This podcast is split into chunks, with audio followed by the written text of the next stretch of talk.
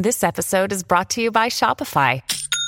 Forget the frustration of picking commerce platforms when you switch your business to Shopify, the global commerce platform that supercharges your selling wherever you sell. With Shopify, you'll harness the same intuitive features, trusted apps, and powerful analytics used by the world's leading brands. Sign up today for your $1 per month trial period at shopify.com slash tech, all lowercase. That's shopify.com slash tech. Well, howdy there, Internet people. It's Beau again. So, today let's start off with something a little bit more lighthearted. We're moving into the weekend. There's a lot of heavy stuff going on, and we will talk about it all later. But let's get your day started off right. Let's talk about why the president can't break up with Twitter. Um, even with all of the heavy stuff that is currently occurring in the United States and all over the world, the president has decided that his primary objective is to battle a blue bird on the internet. And he's losing gloriously to Twitter. If you're not aware of the saga that is occurring, this little back and forth between the president and Twitter, I will give you a quick recap. Uh, not too long ago, the president did what the president often does and tweeted something that was, well, let's just call it misleading. Twitter fact checked him, put a little button below it saying more information, click here. Didn't censor him, which was the president's claim. Twitter censored me. That didn't happen. The tweet was always visible. Um, just had additional information added to it. He went off on a tirade over this, and in the process proved that he did not understand the First Amendment, didn't really even grasp the concepts in it. Um, and then he decided he was going to go the executive order route. And the executive order primarily targeted Section 230 of the Communications Decency Act, written back in 1996 by Chris Cox and Ron Wyden. A bipartisan thing. Ron Wyden has referred to the president's executive order as, quote, plainly illegal. And he's right. Um, but it was never meant to be enforced anyway. It has no teeth. The uh, the real point of that executive order was to send a message to Twitter. I'm the president of the United States. You can't censor me, even though they never did. You can't you can't do this to me. I'm the boss. You can't fact check me. You can't correct me. Me. Don't do this to me. I have this power. Less than 24 hours later, Twitter actually censored him. Now, whether or not this was Twitter's administration or somebody exploiting a mass report feature. We don't know yet.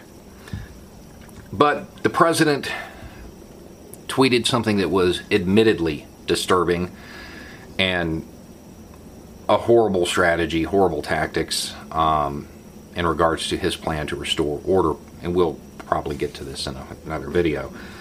But Twitter covered it up.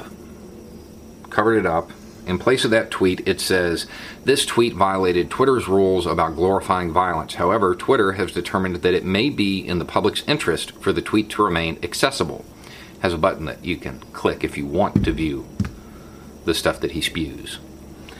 Um,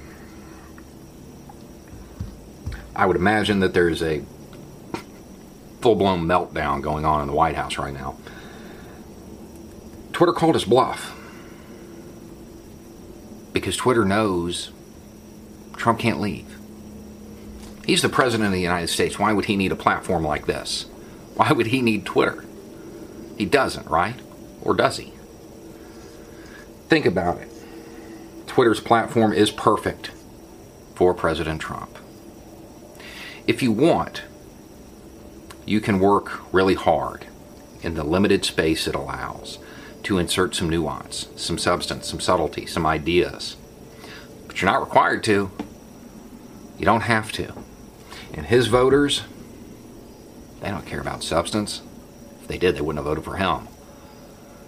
They care about little witty bits of information, digital sound bites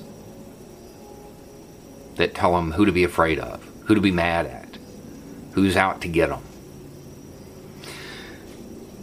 His voters are ruled by anger and fear.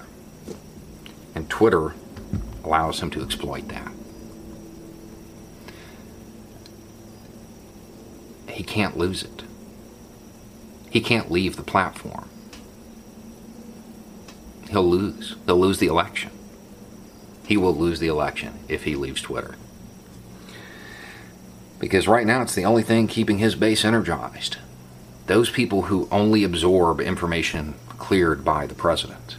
You know, those who are true party line thinkers. Those who don't commit thought crime. They need direct contact with the president. They need those little baby bits of instruction. Their two minutes of hate. They need it. And without it, well, they might go to a different source and get like factual information. And that would be devastating to the president's reelection chances. So he won't leave. But there will be a pretty good meltdown today. I imagine it's, by the time y'all watch this, it's probably already happened. Um, it's sad that with everything going on right now, the president's primary concern is maintaining a tool to tell people what to be afraid of and who to hate. It's really what it's about. Because he knows that if he can't do that, if he can't use Twitter, his only options are to speak publicly or actually lead. Two things the president has proven he is incapable of.